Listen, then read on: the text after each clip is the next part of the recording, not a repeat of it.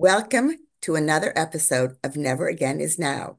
I'm Phyllis Zimbler Miller, and my co host, Evelyn Markus, is not with us today, but we do have with us a very special guest.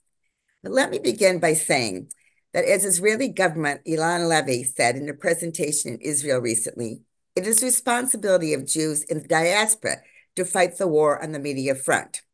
And today, our special guest, Marcus Freed, is going to talk about how creatives can do that. He is an actor, writer, filmmaker, author, Jewish educator, and business marketing consultant who founded the Jewish Filmmakers Network. Welcome, Marcus. Thank you very much, Phyllis. Great to be here.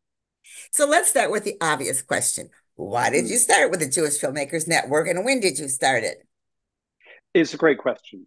Last year in early 2023 at Sundance Film Festival, I wanted to find a way to bring together Jewish filmmakers. So my dear friends Rabbi Yona and Rebbetzin Rachel Bookstein run an event every year at Sundance called Shabbat Lounge, which is part of their broader activities with Pico Shul and Shabbat Tent. And it's a, a space for Jews to come throughout Shabbat. So got some separate funding and I brought together we had a sold out room of 75 filmmakers came along and there is a talmudic phrase that the cure comes before the illness. So God provides a cure before the illness.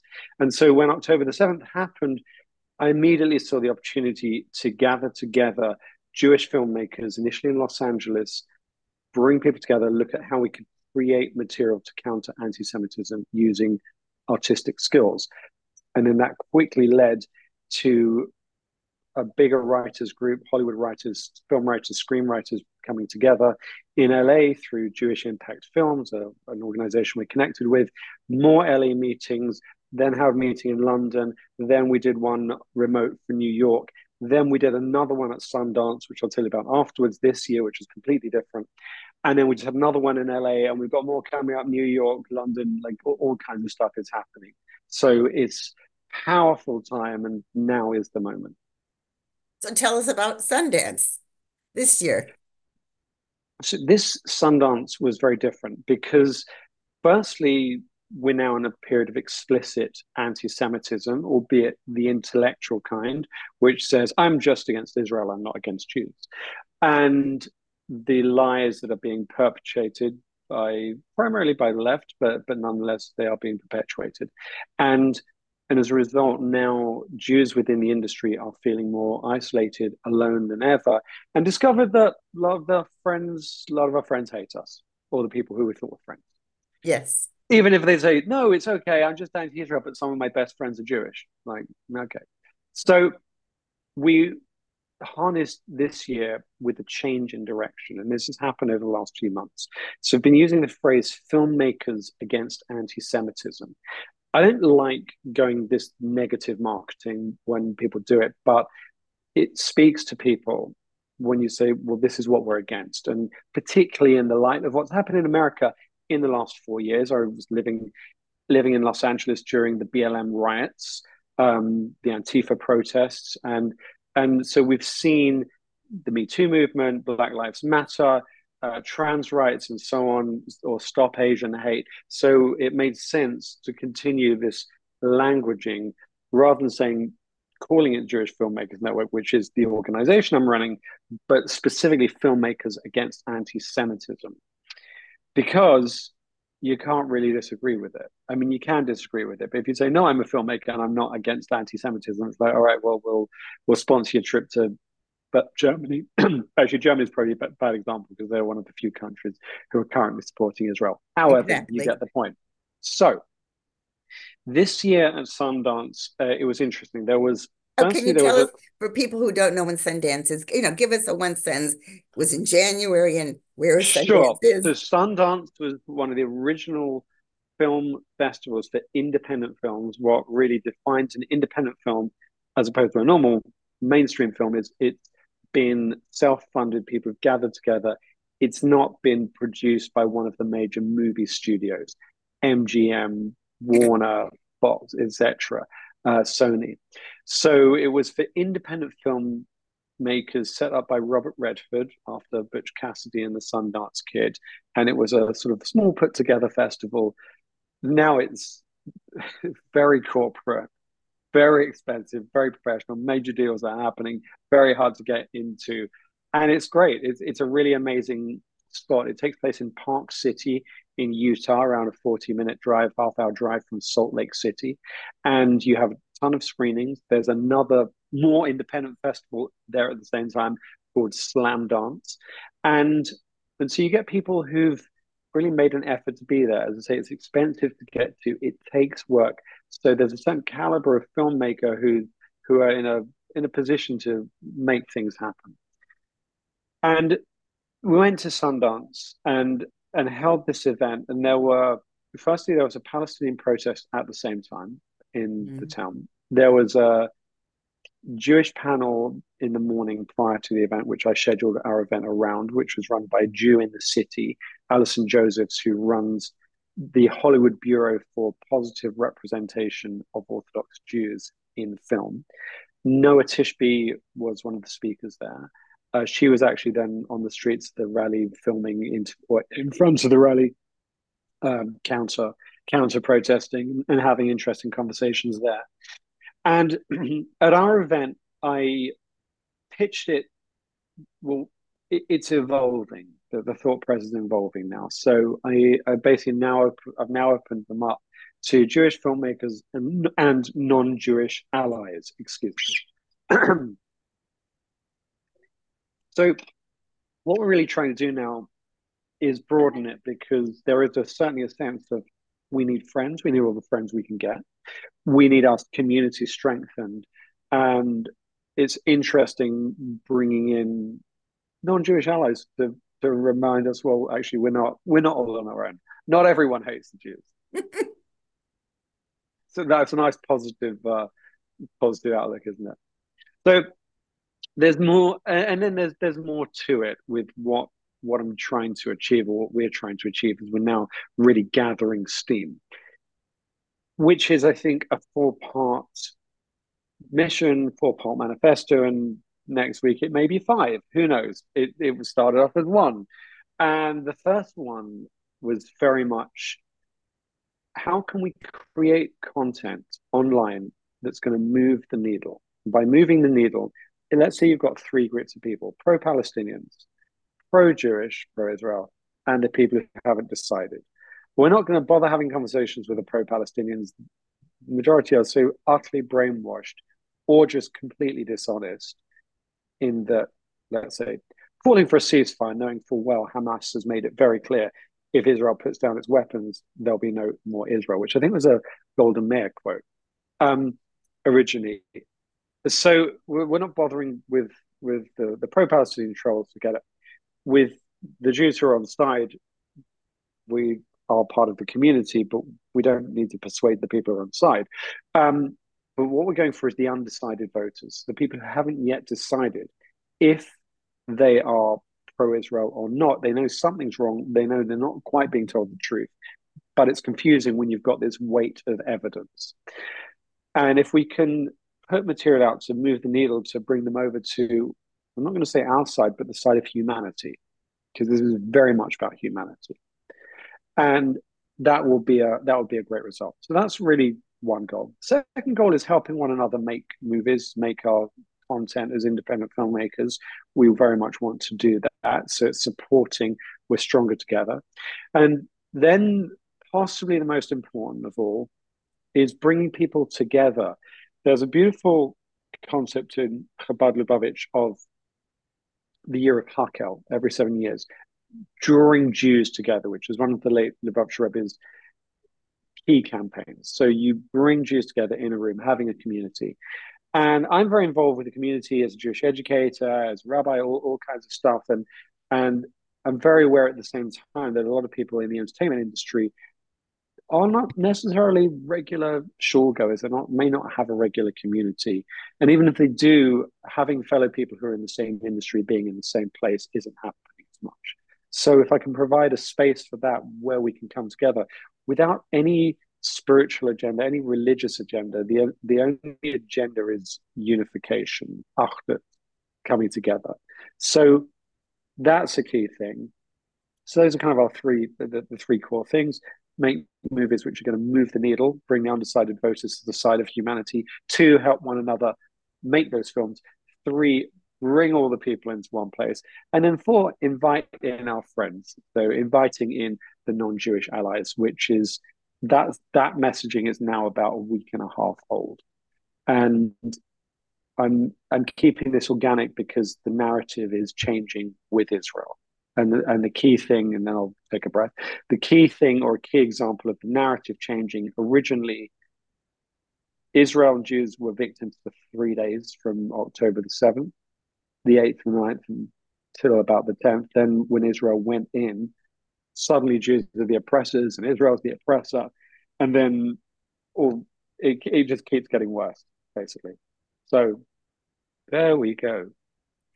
Okay, so now I'm going to ask you a question that it takes a while to make films, as you very well know.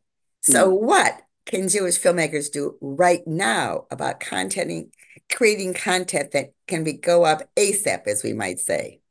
I'm glad you've asked Phyllis, and I feel an extra affinity to your name because my late grandmother's name was Phyllis, Nana Phyllis. There we are. Was she it's named a, for a Fanny? Probably. I don't know. Hebrew name was Fagel, but I'm not sure. But yes, um, it's the same name. Same name. Okay, there you go. So, um, question: What can people do right now? I'm going to quote my friend Jeremy Kagan. So, Jeremy is a distinguished movie director and film professor. He's done 13 feature films, lots of TV channels, Emmy winner. He directed the film The Chosen, um, and which was towards the beginning of his career. And he said the key thing is volume and speed. And and David Sachs, who's a producer, writer, Emmy winner, he's also part of part of our team. Uh, thank God. And the, the focus is volume and speed. So create stuff quickly. Fastest answer is shoot something on your iPhone, or if you own an Android, that works too.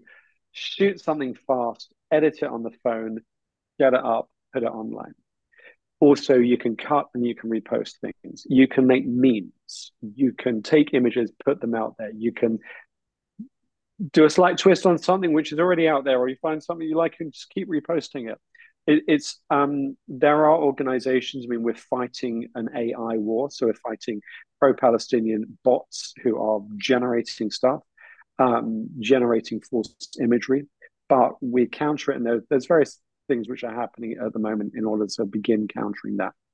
So that's the fastest thing. And also, I think having, from a writer's perspective, write something that can be shot cheap and fast. So you can write a feature film, you can write a million dollar effect shot blowing up a building, well, hopefully not. But although that said, I'm now going to contradict myself. People who are good at editing you can actually buy pretty quickly templates and pre-done effects. So you can achieve a lot quickly. But I would say write something which is simple. And one thing I'm I'm doing in our meetings at the moment is setting people the challenge in groups saying, come up with an idea you can shoot within three weeks on zero budget yeah. or an almost no budget, or shoot within two weeks, shoot, edit, produce on no budget, and get creative. Wait, so wait a second. But what should they be creating? So give me an example. If you don't want to give a specific example, someone who's a uh, that's being I'll worked give you. Example. Sure, no pleasure, pleasure. How can um, they give me an example of how a movie could really help? So what, what, what, yeah, so what we just shot recently. Okay, so we wanted to challenge this idea that Jews control the world, that Jews control the media, the weather, the finance system. So we came up with the JCC, the Jewish Conspiracy Channel's weekly Elders of Zion catch up, where the Zionist overlords from around the world check in to say how they're controlling the planet. And the joke is that they're all completely incompetent, and we're not. Now, we shot it on a green screen, a friend directed it, uh, I acted in it. We had about a few people writing. David Sachs co-produced it, and it's out there. We turned it around. Now we're coming in from the perspective of more experience industry-wise, but that was what spoke to us, and that was what we found funny. So we got out there. Actually, we should put maybe we can put the link in the show notes. Yes, um, yes. And, uh, You'll send the, yeah. to the JCC, the Jewish Conspiracy Channel. Now, you could do other stuff. You could say, okay, I'm going to go to a rally and interview people for the brave of heart and, and point them right and put the facts right.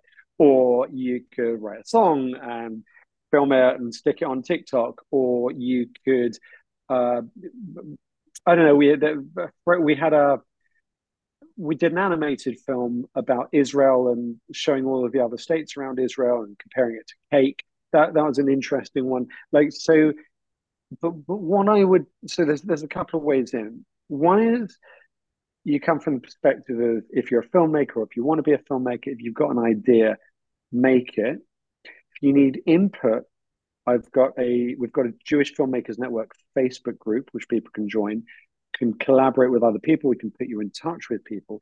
If you want ideas, get in touch. We've got loads of ideas. If you want help generating ideas, we can help you generate ideas.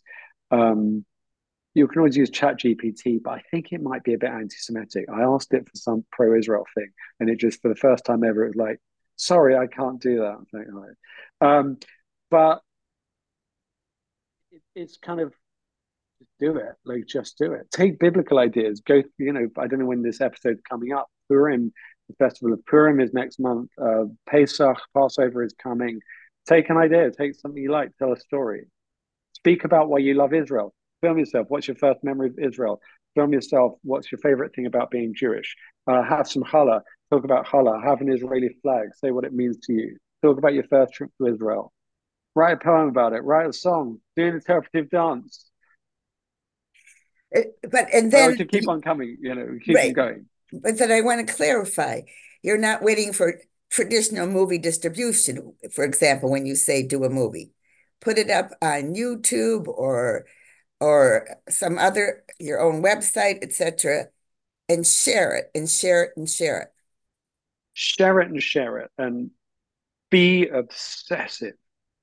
Be bold and be obsessive. So I've got a marketing consultancy, Freed Thinking, and I help companies who are growing and somewhat established with their messaging through film, promo, promo film, websites, and uh, marketing channels, digital marketing, advertising, and so on, Google ads, Facebook ads, and so on.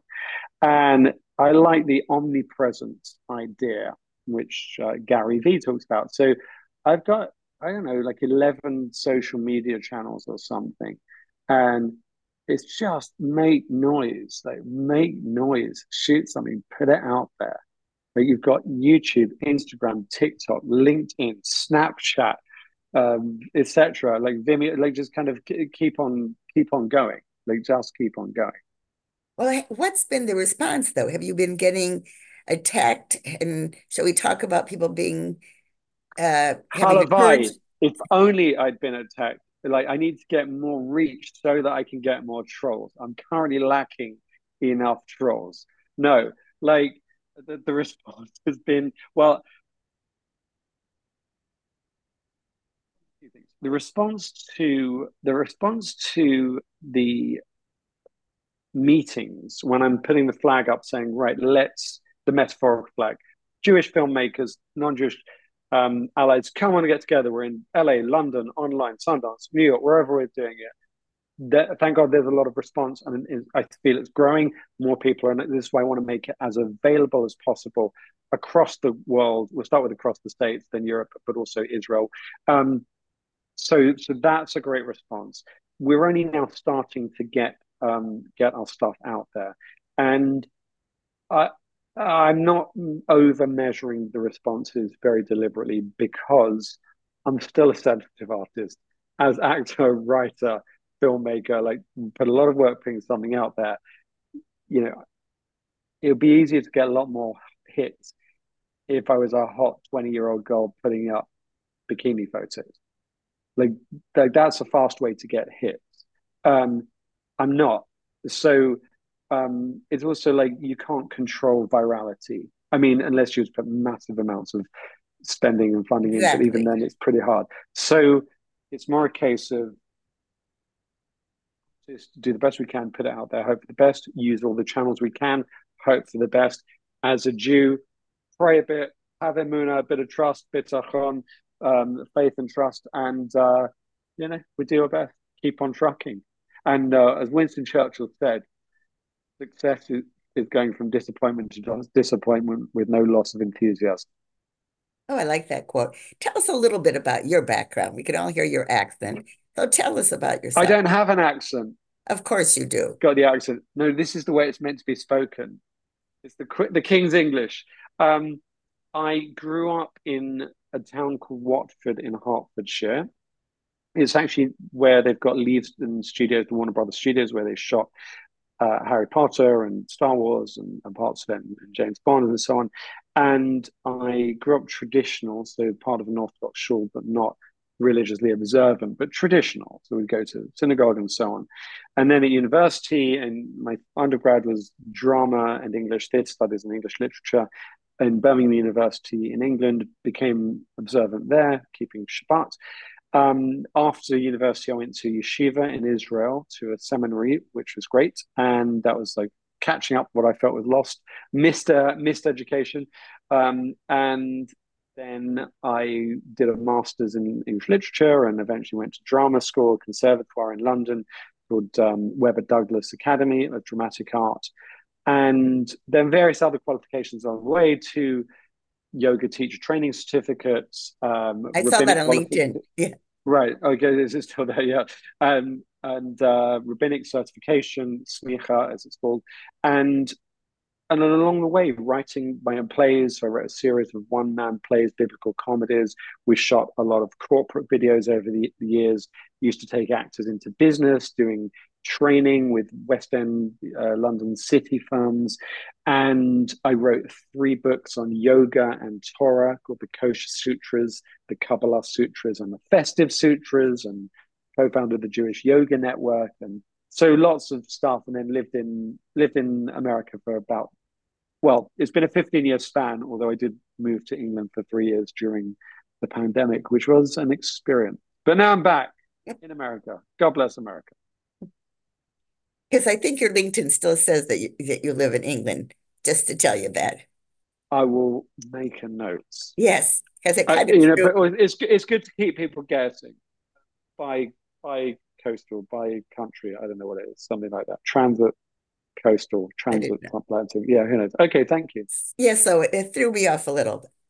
So obviously, as a filmmaker myself, and as someone who is a conservative observant Jew, having started my road to observing Kashrut and Shabbat when my husband and I were stationed in Munich, Germany in September 1970 through May 72, only 25 years after the Holocaust, which is why I'm sitting here today interviewing you.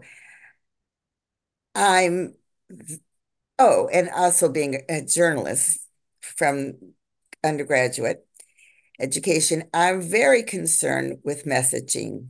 I grew up in the town of Elgin, Illinois. I was the only Jewish kid most of the time in my class. In the last year and a half, I've been doing projects uh, remotely with Elgin, with non-Jewish high school kids, and I've seen the amazing, amazing results that can happen if you're creative. I mean, if a you know, if you come with a creative idea and you get enthusiasm, and and you get the students invested. So I in fact, as a plug for last summer, Elgin uh, School District offered a summer internship. They paid the teacher. The kids didn't have to pay tuition, 19 kids. Uh, they got credit if they did it. They each made a short documentary on anti Semitism. And we're now editing it for a feature length film. And now we're discussing this next summer, doing the same thing. And the topic will be broader, it will be tolerance for the other. It starts with education. Right. And those are the kinds of things that everyone, even someone who's not a filmmaker, can encourage other filmmakers to do. So give us, you know, we have a lot of uh, grassroots people listening. Give uh, our listeners an idea how they might encourage their kids, their friends to become Jewish filmmakers, to join your work and really add their contributions.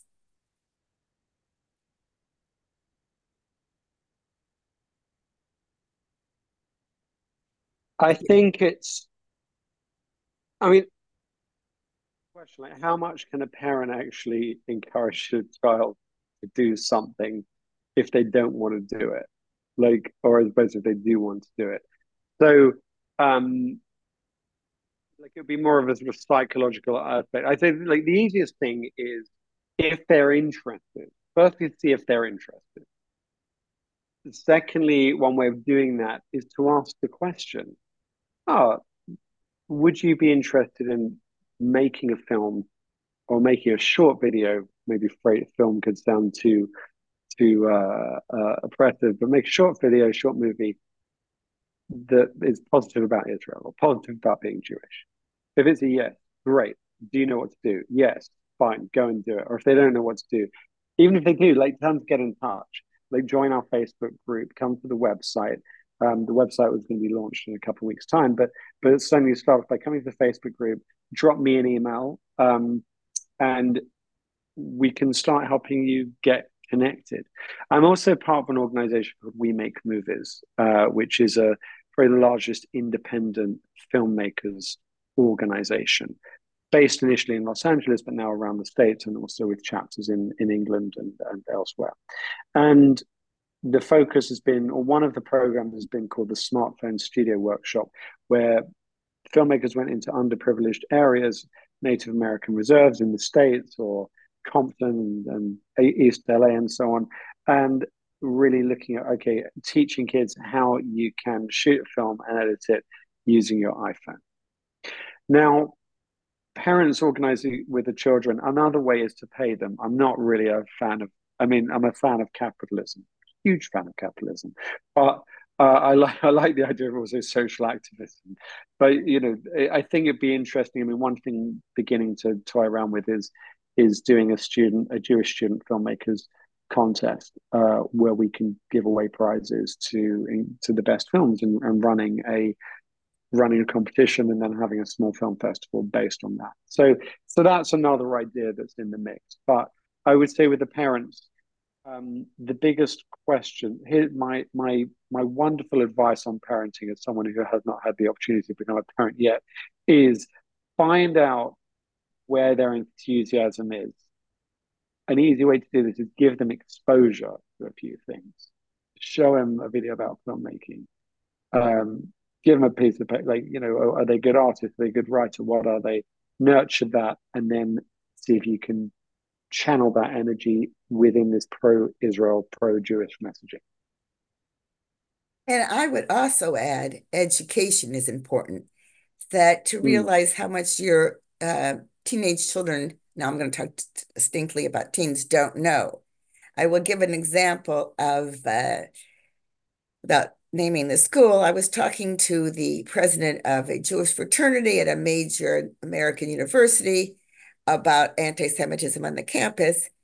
And I mentioned Kristallnacht, and he didn't know what I meant. And then he said, Oh, yeah, I was in Israel this summer on a program. I kind of remember. So I've been sending him some books to share it at the fraternity. So I think one of the problems is that parents may not realize how little their own children, now I'm talking Jewish children, non Jewish, totally different subject area, may not know and may not know how to answer anti Semitism and anti Israel hate. And even parents sharing their knowledge, just simple, such as in 1947, the UN uh, divided this land. I mean, yes, it may sound really simple to you and me. But I'm telling you, it is not simple to teens today. They do not realize that. One of the things I always try and get, so I'll use this this podcast too, is to reemphasize that in 2005, Israel left Gaza. My husband and I were on a mission. We were literally in Sderot on that Sunday when the Israeli troops came south to pull all the Israeli settlers out of settlers out of Gaza. So Israel has not been occupying, I don't even want to use the word occupy, but it's not been in Gaza since 2005. Yeah. And I think many Jewish parents have not told their teens that when people say to them at college campuses, stop occupying Gaza, that Israel wasn't there. Actually, Well, I think it's also it's interesting. Yeah, I was in Jerusalem actually in that that time when it happened. The um, it, I think part of the issue as well is that it not everyone is down with the specifics of advocacy and how to answer these questions. And there are great resources out there. Stand With Us has got some fantastic resources on their website, downloadable booklets. Here's how to answer the questions. I use those as Stand With Us as one of the top resources on answering the challenges against Israel. So it starts with parents educating, everyone educating themselves.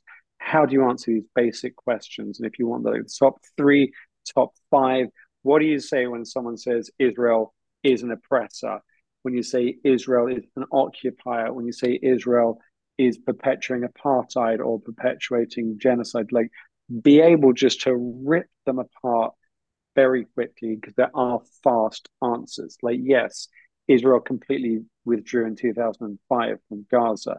There have been at least seven offers on the table for a Palestinian state. And there's still one on the table, and they've turned down every single one. They don't want a ceasefire. The Palestinian population has risen by it's something like 435% in 70 years. That's not a genocide, that's a population boom. 20% of Israel or something are Israeli Arabs. There are Israeli Arabs in the Supreme Court, CEOs, etc. It's not perfect, but know how to just, without thinking, reel off some basic facts do an hour's work, do five hours work, it's there. 10 minutes work, it's there. Like have a little cheat sheet. Have a little cheat sheet. Put it on your phone. Just have these five answers. Yes, uh, Evelyn and I have done a lot with uh, podcasts about helping people know what to say, but mm, also calmly. The minute you you push back angrily, you just you're over. It's over. And again, I think you said something very very important at the beginning it doesn't work with people who are so brainwashed pro-Palestinian. It's just that's not. Forget it. Just don't waste your breath. Don't waste the pixels. Just walk away. And if it means cutting off friends, cut them off because friends like that, who needs them? Don't don't rush to cut people off. Give them a little chance, but then just say, okay, thanks, bye. You know, right. focus. Be with the community. Be with the community it, it's kind of like you say, if someone says, uh, a friend just told me something that someone had told her in 1985, an anti-Semitic comment. At the time, she said nothing. So, uh, but my point is, if someone says something, before you cut them off, see if you can explain it to them and they understand it. But then if they just repeat, I don't want to say the party line, but you know, a misunderstood, totally misunderstood concept, then it's kind of a clue that they're not open to learning what actually are the facts. Right, exactly. However, there are two scenarios at least where it's not so easy. One is, let's say you're part someone who's part of an interfaith family, mm. or with extreme left-wing Jews in the family who are all pro-Palestinian and like coming out with all the nonsense. You got to figure out a way to do it and and everyone's going to have to figure out for themselves. The easiest way is saying we are not going to discuss politics. We will focus on what unites us. We will approach, uh, like acknowledge what divides us, and we just will not talk politics. So that that's one. Um, two is minimize contact if you need to. Three, or the, the other situation is within the, a workplace. So I ran a webinar. I've got another project going called Shalom Lev, Peaceful Heart, where we go into businesses. I, I I've got my business trainer hat on in this scenario and taking a clinical psychologist, and it's for Jewish employees, supporting Jewish employees and for the HR departments. So let's say you're a Jewish employee in a company, your colleague is posting a load of pro-Palestinian stuff, Israel's oppressors, social media. Your work has nothing to do with that, but you're aware of this person's view, or a bunch of you guys you have to work. You can't necessarily just quit your job and walk away. Let's say you're not in a position to do that. Then what do you do? So how do you manage it? By the way, no one's really doing content. Is anyone doing content? I haven't seen any content on this. This is an idea, another idea, which I think could be helpful. Is is how to manage in that situation, like what you can do in that situation. So that's another very important. Maybe, maybe I should yeah, do some videos. Maybe I should do some videos on that. Okay. Yes, because it's very important.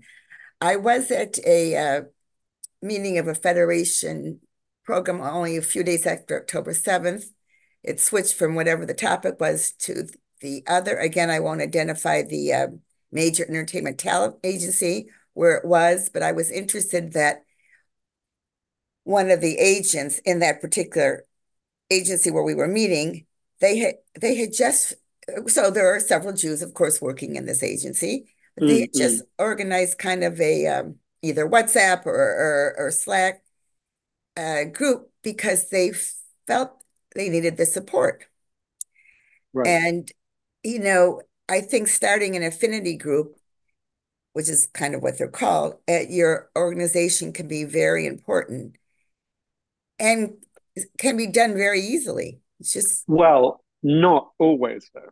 At first, it's a great idea, but for example, the Directors Guild of America, the DGA, they've been for months now trying to fight to get a Jewish committee, and there's been massive resistance because the anti-Semites at the DGA were saying, no, Jews are a religion, not a race, and we don't do religions. That was effectively the argument, and my friend Jeremy Kagan was at the forefront of this. They had 300 signatures finally got a letter and it's just been uh, received and it's just accepted. And I think it's coming to place now. Same with the Writers Guild, the WGA.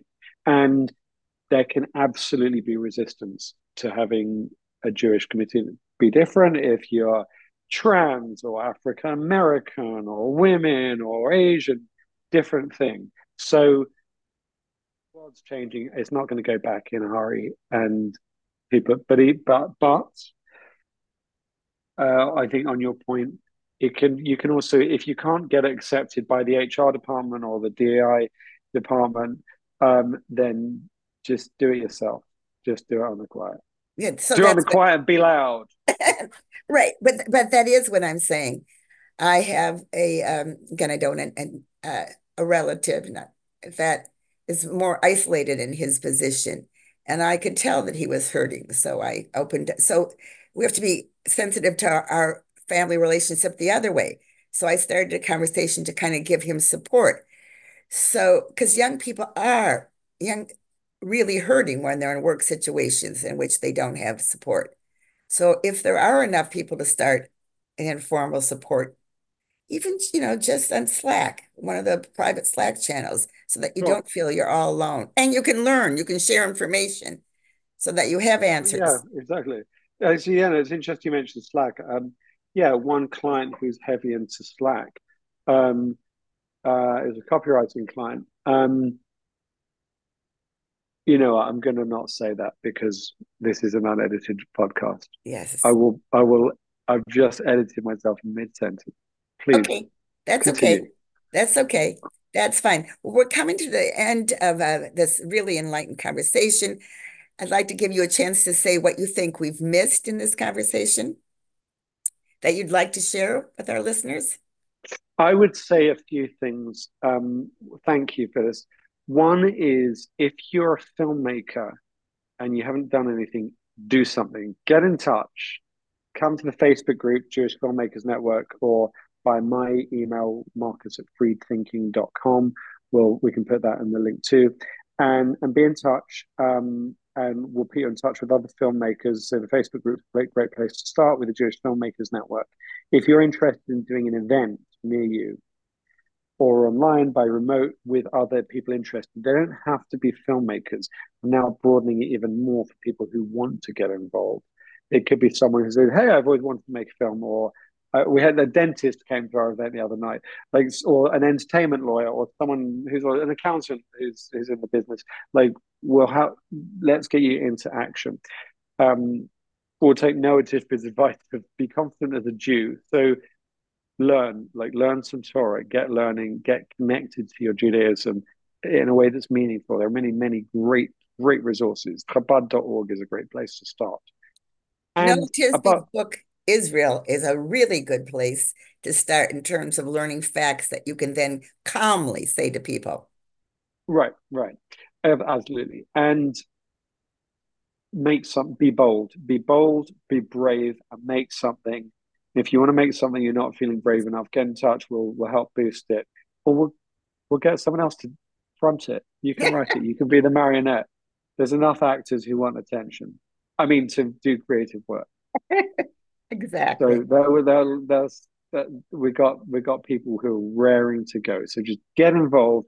Now is the time. We need you. The fire is alive, and also we are at war.